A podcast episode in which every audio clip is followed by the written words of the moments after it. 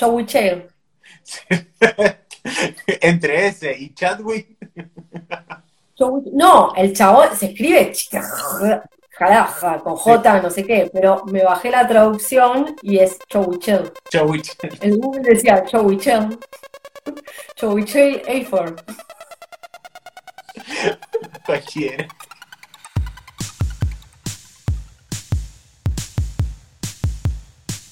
Hola a todas, a todos y a todes. Bienvenidos a un nuevo episodio de Estación Nardolandia. ¿Cómo estás, Giselita?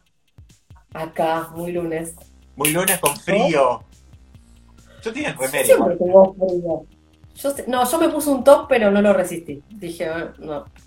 Me tuve que clavar el, saquito y me faltó la bufanda. Los años me vienen solos, abuela. No, tengo frío, pero porque también por, es por, mi mamá dice que me alimento mal, entonces tengo frío porque estoy mal alimentada. Puede ser, faltan calorías en ese cuerpo entonces. No sé, no sé. Bueno, vamos a arrancar un capítulo, este, o este capítulo mejor dicho, porque tenemos un montón de cositas para, para estar charlando. Y la primera de ellas es un estreno de Netflix de este viernes pasado que se llama The Old World. Película protagonizada por Charlize Theron eh, y que nos trae de nuevo una adaptación de una novela gráfica de la editorial Image. Y bueno, algo curioso de todo esto que está dibujada por un argentino que se llama Leandro Fernández exactamente y a su vez está escrito por Greg Ruca, que a su vez es guionista de la película. Más o menos de qué va la trama es un grupo de, inmortales que están en la actualidad y son como una especie de grupo de mercenarios y, bueno, tienen ciertas cositas que les van, que, les van encargando. ¿Qué te pareció la peli, Giselle? Contame lo que te comentaba un poco que del género nosotros ya vimos mucho de este, de este género, del género de los, entonces es como que eh, si no lo viste te va a sorprender y te va a sorprender para bien. Ahora, no tengo mucho para criticarle, la realidad es que no tengo mucho para criticarle. Eh, las actuaciones no me gustaron, obviamente Charlize para mí es, es muy buena en, en lo que hace. De hecho, te comenté que flashé que la veía tipo Mystic, la quiero para el UCM, contrátenla ya por favor si ven este video. eh, Recomendación especial de Gisela, contratar a Charlize Theron como Mystic. Mystic, la que la, veo cuando... La parte aprovecha ahora, pues ya, ya Charlize ya, ya está grande. No, pero tiene muy buenas escenas. Eh, lo único que a mí en, en, las películas me fijo en muchas cosas y hay algo que me puede desorientar eh, o me puede concentrar, es la música. La música no me pareció mala, pero me parecía que por momentos rozaba el límite de que se iba a hacer un videoclip. No sé, ¿a vos te pasó eso?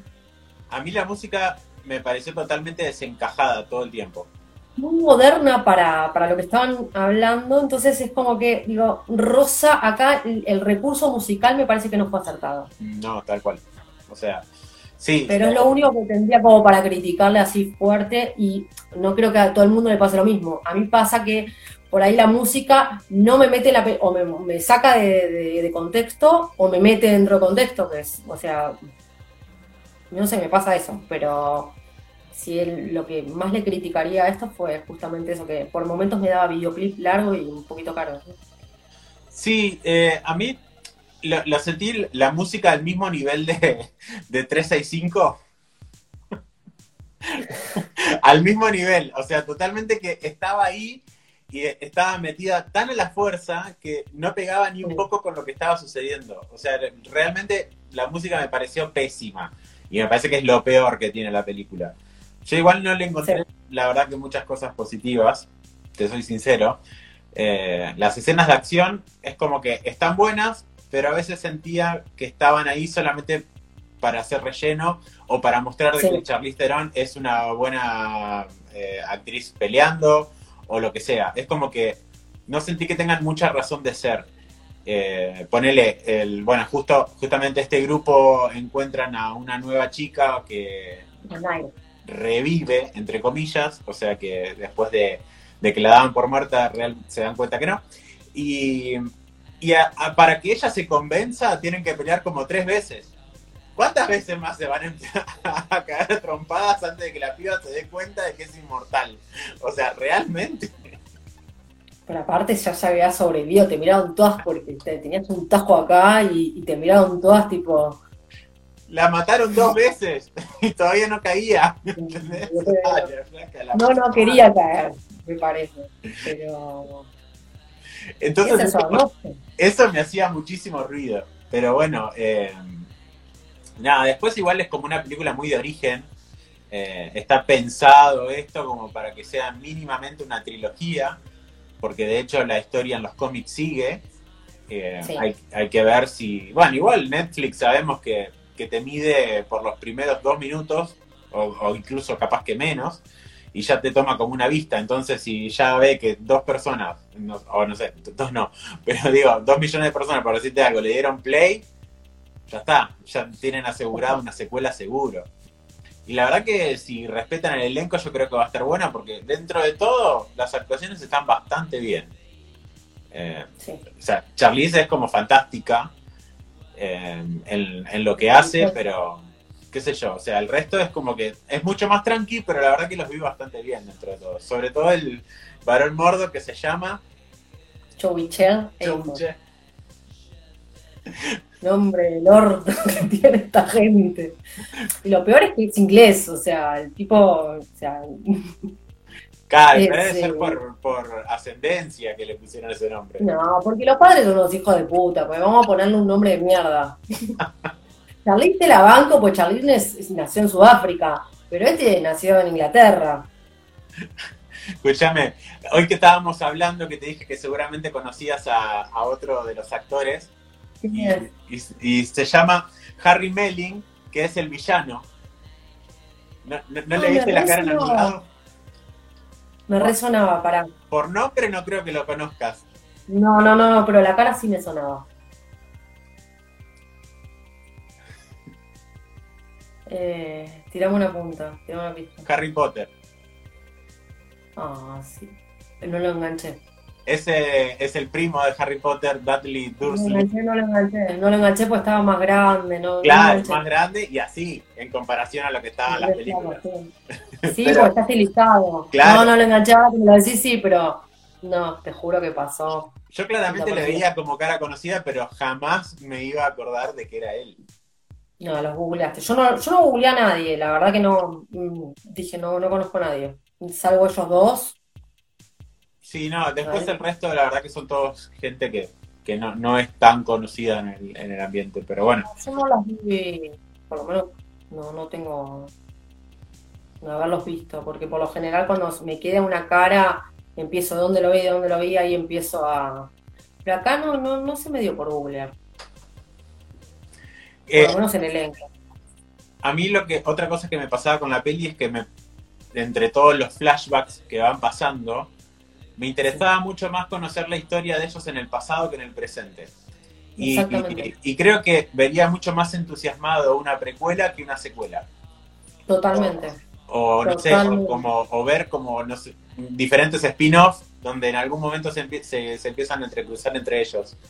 Porque las cosas que van contando, o después en algún momento en la película, es como que van develando un poquito de, de lo que ellos hicieron a través del tiempo y parecía mucho más interesante de lo que te estaba mostrando la película. Claramente, yo creo que harían eso si es que hay un cómic o algo que lo avale. No creo que se, manden a hacerlo así nomás. Pero, pero en sí es como que digo, che, hubiese estado buenísimo que agarren eso. Y, sin embargo no sucedió. Porque ella en realidad es una inmortal de 6.000 años. Claro. Entonces, en 6.000 años vivió un montón de cosas. Y de hecho, cuando, cuando empiezan a, cuando, cuando el personaje, este Chowichel, empieza a ver desde cuándo, hasta dónde la arrastró, no había tanto. Había muchísimos momentos históricos que había pasado, pero no tenía tanta información. Claro. La mía nunca, nunca eh, creo que nunca revelan la edad de ella. No, lo único que dice es que es muy vieja, que es muy vieja. Que, es muy vieja, que es muy vieja, pero nunca decís, bueno, decís, bueno, ¿hasta cuándo más te tiras? 500, 1000. No, era una legendaria de 6000 años. Bueno, eh, ¿algo más para comentar de The Old Guard o la vieja guardia? No, yo lo que, lo que te diría es que para entretenerte un ratito es una película que, lo que decimos siempre, en plataformas de streaming no, la podés ver tranquilamente, no, no es que, que, vas a decir, uh, qué mierda. Yo diría que es más de un ratito incluso, porque dura más de dos horas. Dos horas, dos horas cinco minutos. O sea, a mí, yo, yo la tuve que ver dos veces, la primera me dormí. Uf. yo la vi una vez. así que la, la, segunda dije, bueno, acá la, veo y casi que en algún momento empecé a cabecear de nuevo, te digo. Pero bueno. Cuestión de gustos. Oh, y el ascensor. Los odio, boluda. No saben cerrar una puerta. ¡Cállense, maldita sea! Bueno, ¿pasamos de tema? Bueno, yo voy a hablar de la miniserie australiana que se estrenó hace muy poquito, creo que el 8 de julio. Se llama Stateless o Desplazados, que es el nombre que le puso Netflix. Me parece, no sé si concuerda con, como dice Seba, pero bueno, no está mal. Más o menos, tiene, una onda. Hay, hay tres casos. Pero casos como, me casaré con una prostituta y ahorraré el dinero. Es genial, es genial, es genial. Y los números, los nombres en Rusia también se van a la mierda. No sé si es por un tema de no saber qué les pasa, qué sé yo. No sé, pero me pareció genial la me casé con una prostituta. Sí, mal. Bueno, esta miniserie está dirigida y está creada por Kate Blanch, eh, la cual está basada en una historia de, una chica australiana. La voy a contar en detalles sin spoiler. Voy a tratar de no spoiler absolutamente nada del argumento. Eh, es una serie dramática, miniserie dramática, durísima. Está muy bien hecha, muy bien hecha esta historia. Difícil, ¿no? Dura, difícil, pero excelentemente hecha. Por momentos, o sea, tenía ganas de cortar y decir, no quiero seguir viendo esto, pero no podía dejar de verlo. Y me parece que es súper recomendable, que la tiene que ver todo el mundo.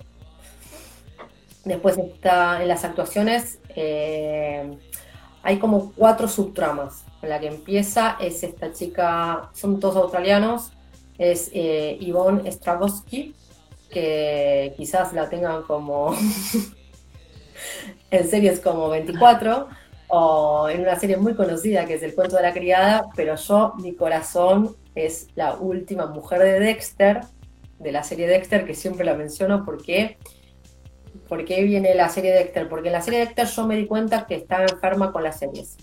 O sea, la, la serie en total de Dexter, me fui por las ramas, pero, pero lo quiero contar. Eh, tiene ocho temporadas. Cada temporada tiene 24 episodios de 56 minutos. O sea, yo vi dos temporadas en 24 horas. y ahí dije, acá tengo un problema. No salí de mi cuarto directamente. Salía, iba al baño y volvía y... Y me parece que era como esa enfermedad siniestra y perversa que tiene Netflix de reproducir otro capítulo, reproducir otro capítulo, reproducir otro capítulo. Y bueno, nada, esa fue como mi enfermedad. Por eso la serie de Dexter la tengo como muy identificada con mi enfermedad con la serie. Y ella es la última mujer de Dexter, porque tiene varios a lo largo del tiempo. Y el último episodio, ¿sabes que lo filmaron acá en Argentina? Cuando se trajo al hijito Dexter, ahí, ahí cerca de en las eras y perdón, estaban esperándolo a, a, Dexter supuestamente, que nunca llegaba, obviamente. Eh, no, no, estoy diciendo nada del otro mundo, pero estaban el hijo y ella estaban acá en la Argentina. Ah. Oh, así que bueno, nada, esa es mi anécdota con Ivonne Stravosky. Pero bueno, seguramente no es la protagonista de los cuentos de la criada, pero eh, tiene un protagónico ahí. Y después está Jai Courtney. Bueno, este chico es el único que triunfó de la serie Spartacus. Te lo juro. Todo el resto, che. en una temporada sola tuvo un papelazo en el piso de, Barro, que es el mejor amigo de, de Spartacus.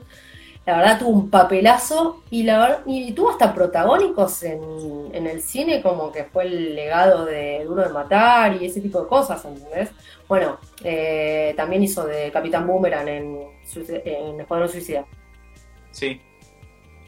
Pero bueno, nada, ese es más o menos el elenco, son australianos medianamente conocidos y este, este chico a mí me sorprendió que actuando tan poco en una serie como fue Spartacus. Ay, mi amor, tiene un plumero culo. Bueno, y después hay otro, hay otro chico más que se llama Faisal Basi, que también es un, es un actor australiano que no, lo tenemos muy conocido porque ha, ganado premios, pero en la televisión australiana. La creadora de, también de la serie es una presentadora de TV de allá, o sea que tampoco es muy conocida. Se llama Emma Freeman. La serie consta de seis capítulos donde los cuales se empiezan a desarrollar en un centro de detención de inmigrantes ilegales. O sea, no son criminales de guerra, pero los tratan como si fuese tal. Por eso la dureza de la serie. O sea, porque hay gente que se escapa de, guerras.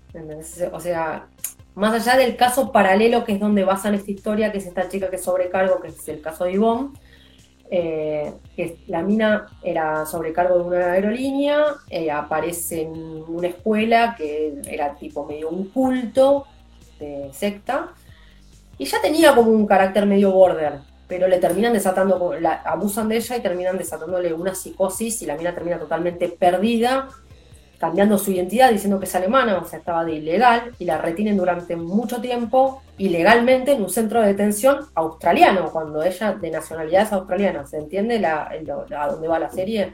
Y fue un caso súper polémico allá, cuando la mina estuvo detenida. Más allá de que tenía un, o sea, eh, tenía un delirio importante, porque estaba totalmente delirando, con el, todo lo que empieza a ver ahí, se le agrava y se le potencia de veces más, más que no la trataban. Claro. Esa es una de las historias. Después hay otro chico afgano que se escapa en el, o sea, tiene toda una secuencia para escapar cuando llega, perdió a la mujer, a una de las hijas, le quedó la otra hija, eh, lo acusan de 20 millones de cosas, o sea, los tratan como si fuesen, son tipos re pacíficos. Y, bueno, eh, ese, ese papel, la verdad, a mí me destrozó el alma. Como nos ha hecho pensar, nos ha hecho llorar, reír pocas veces, pero nos ha hecho pensar muchas veces, ¿no? Una historia realmente impresionante, una tragedia de esas. Después está el papel de él, eh, este chico que empieza a trabajar como guardia en el centro para, para tener un mango más y le termina cagando la vida. Y después está el caso de la burócrata, porque, o sea, todos sabían que las cosas estaban mal ahí, pero, eh, ay no, te juro que es, tremenda, o sea, es tremenda. Para mí la tiene que ver un montón de gente porque es, durísimo, es durísimo lo que te muestran de Australia, ¿viste? Uno no tiene como un país tan, pero muestran un lado tan oscuro de, de, Australia, de cómo tratan a los inmigrantes, que no debe ser el único lugar, ¿entendés? Que no te acceden la visa. Yo veía gente en ese centro que estaba hace siete meses y no lo quería ningún país. O sea, no los, deport o sea, los, o los deportaban directamente. Gente muy, pero muy sufrida. Y, no, y pasa mucho. O sea, son gente que se escapa de la guerra y de los 70.000 que se escapan por año, más de la mitad son chicos, son niños. Entonces, cuando ves todas esas estadísticas, ay, o sea, tenés que tragar saliva y decir, la puta madre. Pero bueno, nada, eh, te muestran esa dureza es impresionante esta historia. A veces pasan cosas muy tristes en esta historia. Y sí, y en la vida pasan cosas tristes. Sí, pero bueno, es así y uno trata de, bueno, de comprenderlas y yo lloro mucho con esta, con esta historia. Y no, este, este es tremenda. Yo la, verdad que la recomiendo porque me parece que es eh, la sorpresa de este año de, en cuanto a las series dramáticas, me parece que no vi nada mejor por ahora a ese punto. Ok. a mí que me gusta el drama. acá, está apareciendo el switch de drama en este momento. No, no, pero la verdad que es súper recomendable y, es, como mi recomendación. Quiero que, la vean. Y la gente que la ve y que le gusta o, o si tiene algo para comentar, hay un montón de cosas. Pero bueno, justamente tratan cuatro personajes principales pero como cuatro subtramas, pero en realidad en el centro es como que vienen personas totalmente parejas de distintos lados, pero ahí adentro es como que se concentra todo y se potencia diez veces más.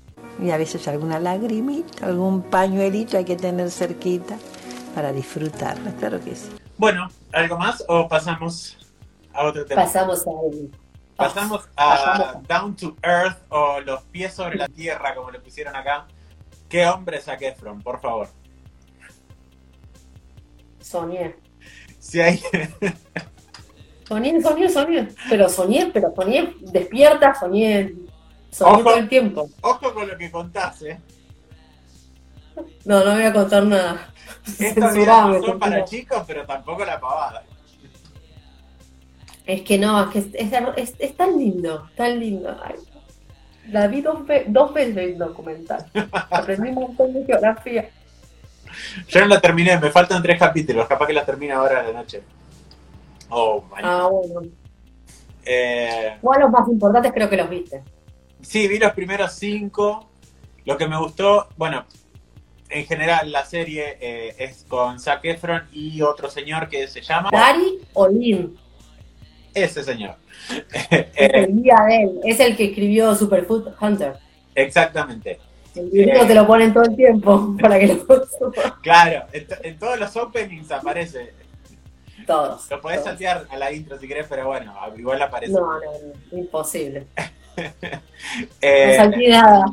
Lo que hacen es justamente ir recorriendo diferentes ciudades del mundo, o bueno, o países en general, eh, e ir viendo en cada uno diferentes aspectos de, de la vida. Pero lo que me gustó es que cada uno tiene como un objetivo en particular. Eh, en el primero, que están en Islandia, hablan mucho sobre la energía. Después, claro, eh, tienen un capítulo en Francia donde hablan sobre puntualmente el agua. Eh, hay un capítulo, eh, no era el de Lima, era el de Costa Rica, creo, que hablan sobre, todo sobre comunidades sustentables. Después Sí. hay, o sea, ha- habla mucho sobre sustentabilidad en general la serie, pero es como que cada uno igual tiene un, un objetivo en particular. Hay un capítulo en, en Lima, en Perú, sobre comida y más, más que nada dedicado a frutas y verduras. Pero bueno, Bueno, pero lo que pasa es que justamente Lima es el punto que alimentan países y países. con- claro. Bueno, continúe que, que viste. Y Pero- te estás olvidando de Italia. Ah, el de Italia que hablaban sobre la longevidad. Es muy el bueno. Sí, ese, ese, Me encantó. ese es genial. Eh, es, aparte lo, lo loco es como uno puede llegar a tener una imagen del chabón. O sea, yo creo a mí siempre me pareció un pibe sumamente lindo, pero es como que lo- me parecía como muy superficial. Y te das cuenta viendo la serie de que el chabón nada que ver, es como, no sé, tiene como una, una cuestión interior súper súper copada que no lo hubiese imaginado ni en pedo de él. Y me, y me Pero porque se juntó con este tipo que evidentemente le cambió la cabeza. Es un gurú de- del buen vivir, el tipo es vegano. eh, y bueno, se ve que lo estuvo coacheando. Y todo el tiempo estaba como esa comparación de cómo se alimentaban en Estados Unidos y cómo se alimentan en Estados Unidos. Y, eh, y lo que él empieza a valorar, desde no sacarse fotos, de no estar conectado con el celular, de estar con los pies a tierra, meditar, de un montón de cosas que la gente no logra hacer normalmente, menos en el estado en el que vive ese tipo de gente y en el Hollywood. Claro. Sí. De hecho, en uno de los capítulos arranca diciendo, me tengo que ir de Hollywood. Sí, lo dijo varias veces, dijo, después dijo, no me voy a ir, y después dijo, me tengo que ir. Evidentemente, Claro, o sea, el chabón sabe que en un futuro cercano no lo va a hacer, pero sabe pero que para tener una mejor vida se tiene que ir. Es, es, es como muy, muy loca esa reflexión. Eh, y nada, lo- Aparte lo veías como que disfrutaba súper sencillo de todo, de, de escalar, de, de estar en la tierra, de los deportes a tierra. eh, no- me encantó, a mí me encantó. Me encantan los documentales. Yo eh, no sé si viste el de DiCaprio, el de antes, antes de que sea tarde, que está también en Netflix. no, no lo vi ese. The F- también, pero lo que pasa es que ese es más crudo todavía porque habla todo el tema de los desastres climáticos y increíblemente también aparece como primer lugar Islandia. Pero bueno, hablan del derretimiento de los glaciares, es, es como mucho más técnico Claro. y también es la historia de, de- Yo lo vi como varias veces ese documental y es como que también es bastante fuerte, pero te pinta otra realidad. Viste, DiCaprio es como más activista, Bueno, bueno, lo, lo voy a buscar después. Claramente, por lo que me decís, tiene como una visión mucho más cruda de lo que vemos en, en este. Este es como mucho más positivista, si se quiere. y busca como muchas cosas más, eh, no sé, bueno, más positivas, valga la redundancia. Pero, pero la verdad que los, los cinco capítulos que vi me, me gustaron bastante y, es, es, como te digo, o sea, le da como una perspectiva diferente, no solamente al actor, sino también a, a lo que uno hace en su vida cotidiana. Y la verdad que eso, eso me re gustó. Y como, como dato así como, bueno, que lo dijeron ahí, fue Zack el que se acercó a este hombre porque lo escuchó en un podcast. Y, de hecho en un momento que iban, iban en, el auto viajando. Ah, lo viste, le dice, te estoy escuchando, te estoy escuchando. No te escucho a vos en persona, pero te estoy escuchando acá porque se ponía esa auriculares y lo escuchaba a él hablar. Así que nada, después voy a buscar los podcasts de este chabón a ver qué, qué es lo que, lo que cuenta. No, no sé, no, no conozco ninguno así a, a, simple nombre, pero bueno, voy a investigar. Ahí me dieron ganas de contarme el libro. me lo pusieron tanto que, que nada, ese corazón de brócoli dije, lo quiero, lo quiero, lo quiero. Lo quiero en mi vida. Eh, a mí me gustó mucho. Después hay unos capítulos más, otros de Francia con Inglaterra, que también eh, hablan de, del cambio que tuvieron radicales por ser una, bueno, Inglaterra más que nada por ser una ciudad portuaria y bueno, y todo este tema de, que ya están entrando como en otra mentalidad. Los nórdicos están elevados, nivel Dios. O sea, los nórdicos, olvídate. Fueron los primeros que se prendieron fuego cuando dijo Monsanto, le, vamos a cultivarse y bueno, voy a cultivarme esta porque voy a prender fuego todo y le se prendió fuego todo. Nosotros no vamos a cultivar nunca, pero vos no vas a rociar nada con ninguno de tus aviones. Y fíjate lo que son, o sea, ellos tienen un muro totalmente ahí, no entra nadie. Eh, están elevados, o sea, vos veías lo que lo que hacían los tipos. Era una cosa increíble. Eh, porque no tienen nada, es un terreno de mierda el que tienen. ¿entendés? Es frío, no pueden cosechar ni una papa. se la rebuscan de determinada manera que decís, no, no puede ser. Para mí están elevados a un nivel que no existe. Eh, después, eh, bueno, los capítulos que te faltaron fue el del Amazonas, que también se meten dentro de la selva de Amazonas y, y, qué sé yo, no sé, hasta agarran árboles. En una tiene una experiencia hasta con la ayahuasca, con un chamán. Igual no mostraron mucho eso, eso como que lo censuraron, pero estaban todos vestiditos, como que iban como...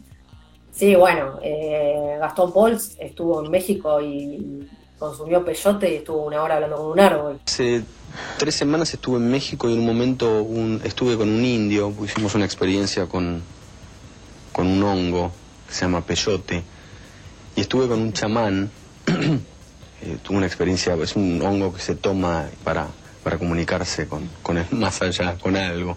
¿Y lo probaste? Este sí. ¿Y bueno? ¿Te, te, te, surgió efecto? Mucho, tuve una charla bastante interesante con un árbol. Muy bien. Fue impresionante. Por lo menos a mí no me pegó alucinógenamente. Tuve una charla bastante interesante con un árbol. Muy bien. Fue impresionante. Escucha, voy a buscar una campera porque me dio frío. ¿Viste? Ah.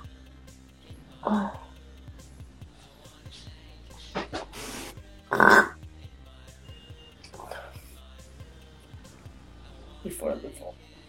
Before. Tanto hacerme el pendejo y al final. ¿Viste? No, y después eh, otro capítulo más es el de Puerto Rico. Todo lo que ayudan ahí en Puerto Rico, porque justo había estado, bueno, en todos los destrozos que hizo el huracán de Irma y justamente cuando agarra toda la isla de Puerto Rico. Y la verdad estuvieron ayudando ahí bastante, pero a mí me encantó. A mí me encantó. Me parece que los documentales aportan muchísimo. O sea, vos puedes decir, bueno, nada, me embolan los documentales. Pero la realidad es que siempre aprendes algo. Sí, eso es verdad. Eso es verdad. Y yo creo que, los buenos documentales están marcados por los que te generaron alguna especie de cambio o concientización al respecto de, de algo. Y y este, si bien yo creo que hasta ahora es como que no me generó algo como para decir, uy, qué loco esto, lo tengo que cambiar, pero sí es como para tener más conocimiento sobre cosas que tal vez antes hacía por otros motivos o lo que sea. Eh, yo no tenía idea lo del agua, boludo, la cantidad de, aguas que, el catador de agua no sabía que era un... me sorprendió, y aparte lo que decían justamente, lo de los minerales del agua, cuanto más pesados eran, entonces chupando un vaso que parece como que tenía una moneda dentro, porque los minerales como que se sienten repesados, pero aparte la servían y la veías como espesa el agua. No sé, catador de agua. Catador de agua, fue, re loco eso. Fue re loco. Bueno. a mí esa, esa me recontra sorprendió. ¿Pasamos del tema? Voy a hablar de la serie belga que se llama El Jurado. No es, no tiene nada que ver con la película del 2003 conocida de Jim Hackman, eh, John Cusack, creo que está Dustin Hoffman, del año del pedo. O sea, también eh, es como arman un jurado. Esta es una serie que tiene un, tiene una dirección de unas personas que son muy difíciles de pronunciar, así que no las voy a decir. porque la serie está toda en neerlandés, porque es belga. Bueno, es como eligen un jurado que es común y corriente. Son 12 personas de un jurado y eligen dos personas más. Eh, porque hay una acusada que la acusan de matar a su hija de 3 años y a su vez eh, le, adjudican el crimen de su mejor amiga. Entonces, bueno, en realidad la serie está basada, obviamente la actriz principal es la, la acusada, pero también es cómo se arma ese jurado. Y acá es el claro ejemplo, no voy a decir nada porque en realidad la serie esta la tienen que ver también, eh, es, es una gran demostración de que cuando una serie viene con un ritmo narrativo medio lento, un buen guion te puede hacer hasta una serie excelente. Es el caso de esta serie. Porque la verdad que son gente que no conoces, no es gente conocida, pero tiene un guion tan bueno él hace excelente. ¿Transcurre todo en la corte o hay como cosas afuera? No, no, no. Cada uno tiene como una subtrama, vos vas a empezar a ver viendo, porque en realidad también está apuntado a cada jurado, ¿viste? Cada persona, cada jurado. Son como todas subtramitas, además de la trama principal. Claro. Distinto de cómo arman los jurados en Norteamérica, porque el jurado cuando lo arman en Norteamérica los separan directamente, no pueden estar ni en medios de comunicación, no pueden escuchar noticias, no pueden ser, eh, tienen que ser totalmente imparciales. Acá la imparcialidad está, pero los tipos están con sus vidas normales.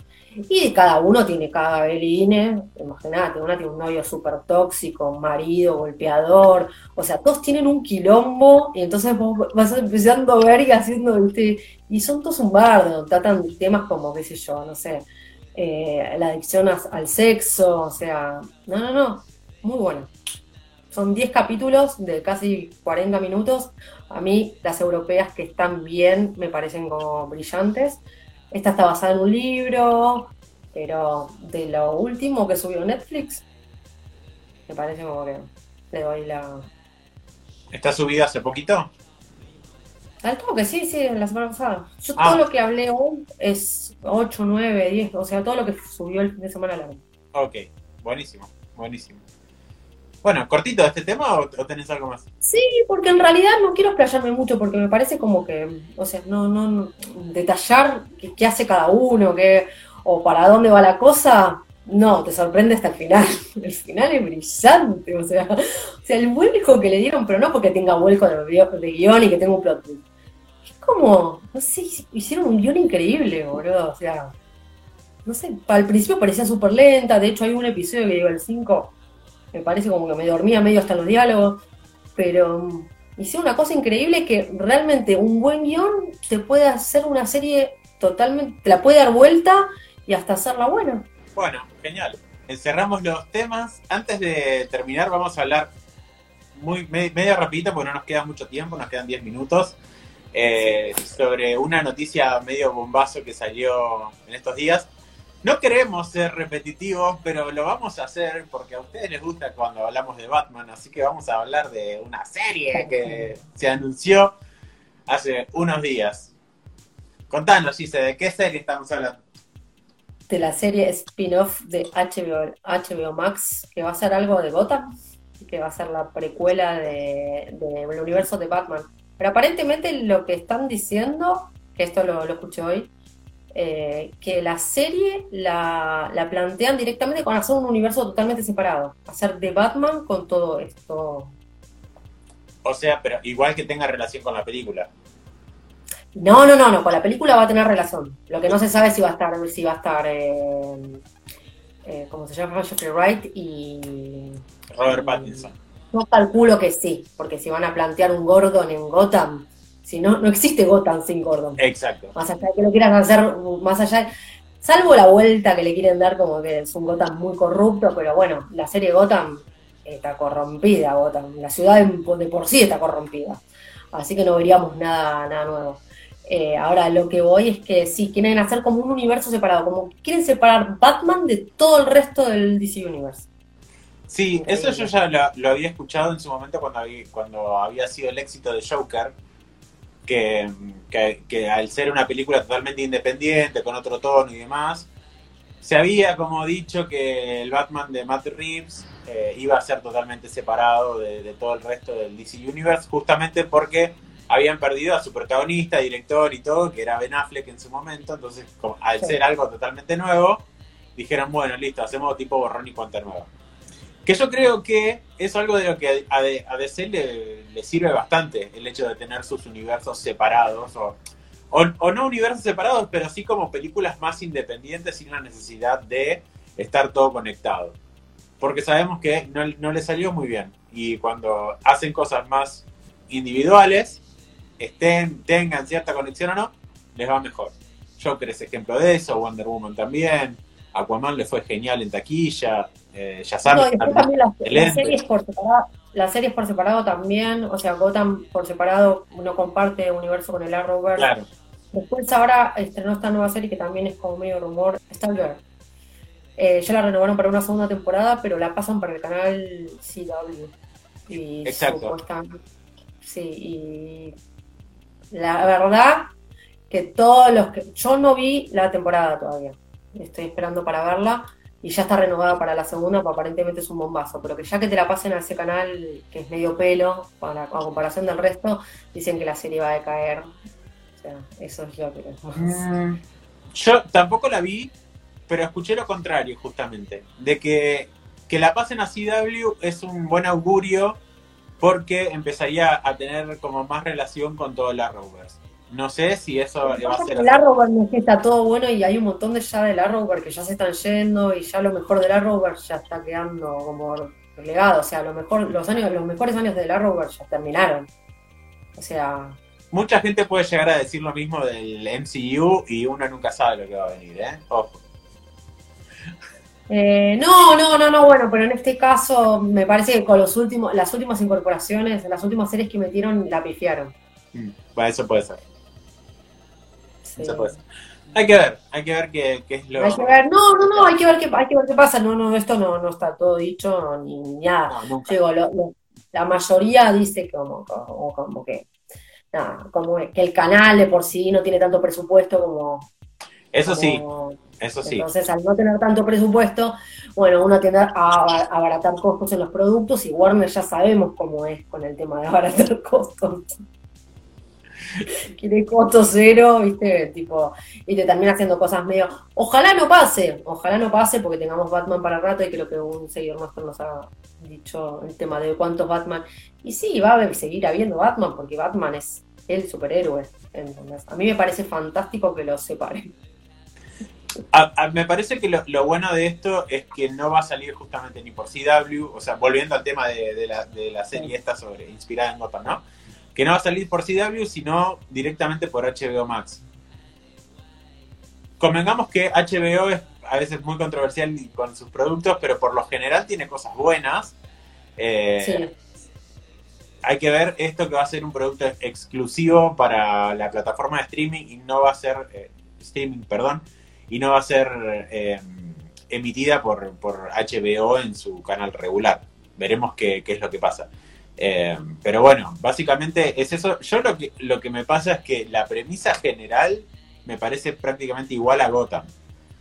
Eh, lo, que, lo que hemos dicho nosotros también, incluso en nuestro posteo, es que viniendo de un creador como Matt Reeves, uno espera como algo mucho más copado. Pero me parece que hubiese estado bueno dar hacer otro tipo de contenido que algo que ya vimos hace tan poco, porque Gotham terminó el año pasado. ¿Qué serie Gotham? Claro. Para mí lejos es la mejor serie de la, o sea, del universo, para mí es la mejor. O sea, mira que me ha gustado mucho el Arrowverse, me encanta, pero no se compara a lo que es Gotham, las actuaciones que tenés en Gotham. Claro, me parece que es como, como, muy reciente y la van a estrenar dos años después de que Gotham terminó, entonces... Y aparte, ¿qué vas a hacer? O sea, en realidad para mí, como si quieren hacer un universo paralelo, quieren meter personajes que claramente aparezcan en este Gotham City corrupto y comparto universo con la trilogía de Batman, que esa es la idea. Y además armar un universo paralelo que sea únicamente de The Batman. Eso más o menos es lo que se está hablando. Ahora, de acá a que este hecho ocurra, no sé. Hay muchas cosas en veremos. Sí, pero porque, por ejemplo, cuando Marvel te tira una es porque ya sabes que atrás hay como hay un desarrollo y hay alguien que estuvo pensando y ya, ya tienen pensado desde el, desde el punto de inicio hasta el punto final, más allá de que en el, en el camino divaguen. Pero DC la tira y vamos a ver qué pasa, porque después se pelea con este, eh, cambian al otro CEO y, y ese, ese, ese, es el toqueteo, el cambio de, figurita que tienen. No tienen un tipo que dice, bueno, listo, Marvel tiene un Kevin Feige. De hecho, el que se puso el culo con Kevin Feige, listo, vos te, te cargas de Marvel Television y yo me encargo del UCM listo, y no nos peleamos. Y vos seguís por este lado. Y todo, y todo sigue por este carril y yo superviso todo. Y fíjate a quién le fue bien y a quién le fue mal ahí adentro. Y Fai le, le, pesan las pelotas, ¿eh? Ojo. El otro tenía dos millones de años. Chao, damos este canal. Lo vimos. ¿Y por qué? ¿Y cuál la gran pelea o cuál fue? Que no quería una, que no quería una mujer de superhéroe. A Black Widow. El eh, gran quilombo fue Black Widow. ¿En el MCU o en dónde, perdón? Eso, eso era, una película. Ese chisme no siempre estuvo, siempre estuvo en contra de, no me acuerdo el nombre de, este, de este personaje, porque aparte yo hasta, hasta en Twitter vi todo ese puterío, me encantó. Eh, no querían películas de mujeres. Eh, cuando ya era un éxito La Mujer Maravilla, por ejemplo. Claro. Una boludez. una boludez. O sea, re misógino el chabón, pelotudo. Dijo, ah, sí, bueno. Y entonces agarró y le dijo, no, no, no, vos venís para acá. Deja que le damos a este. le damos un par de, de chocolate, chupetines, un par de plata. y, y vos quedaste con lo que estabas haciendo y poné todas las que vos. Porque ahí Disney no es ningún boludo. Disney dice, bueno, Disney no es que te hace cositas de mierda, ¿eh? Disney dice, ¿dónde está la, dónde está la Vamos. ¿Dónde va? Y sí, Disney produjo Pulp Fiction, entonces cuando me dicen, no, no voy a hacer nada de Deadpool, ¿what? Hizo Pulp Fiction. Era otra época también, ¿eh? Era otra época. pero no importa, para mí Disney va donde va la... Show me the money. Show me the money. Bueno, vamos cerrando porque se, nos van los tiempos y, la vida es cruel y nosotros tenemos una vida. Eh, ¿Dónde podemos ver o escuchar esto, Giselita? En YouTube y en Spotify, como Estación Nerdolandia. Perfecto. Y nuestras redes sociales son Estación Nerdolandia en Instagram y E-Nerdolandia en Twitter. Así que nos estamos viendo por ahí, chicos. Que sean felices. Nos vemos la próxima. Chao. Creo que ahora sale un vinito, ¿o no? Sí, a mí me encanta. Me da unas ganas de tomarme un vinito. Bueno, lo tomamos. Hasta mañana. El otro día puse un montón de videos de la faraona y me dice, vos también erutas como este. Le digo, tiene un problema en el diafragma.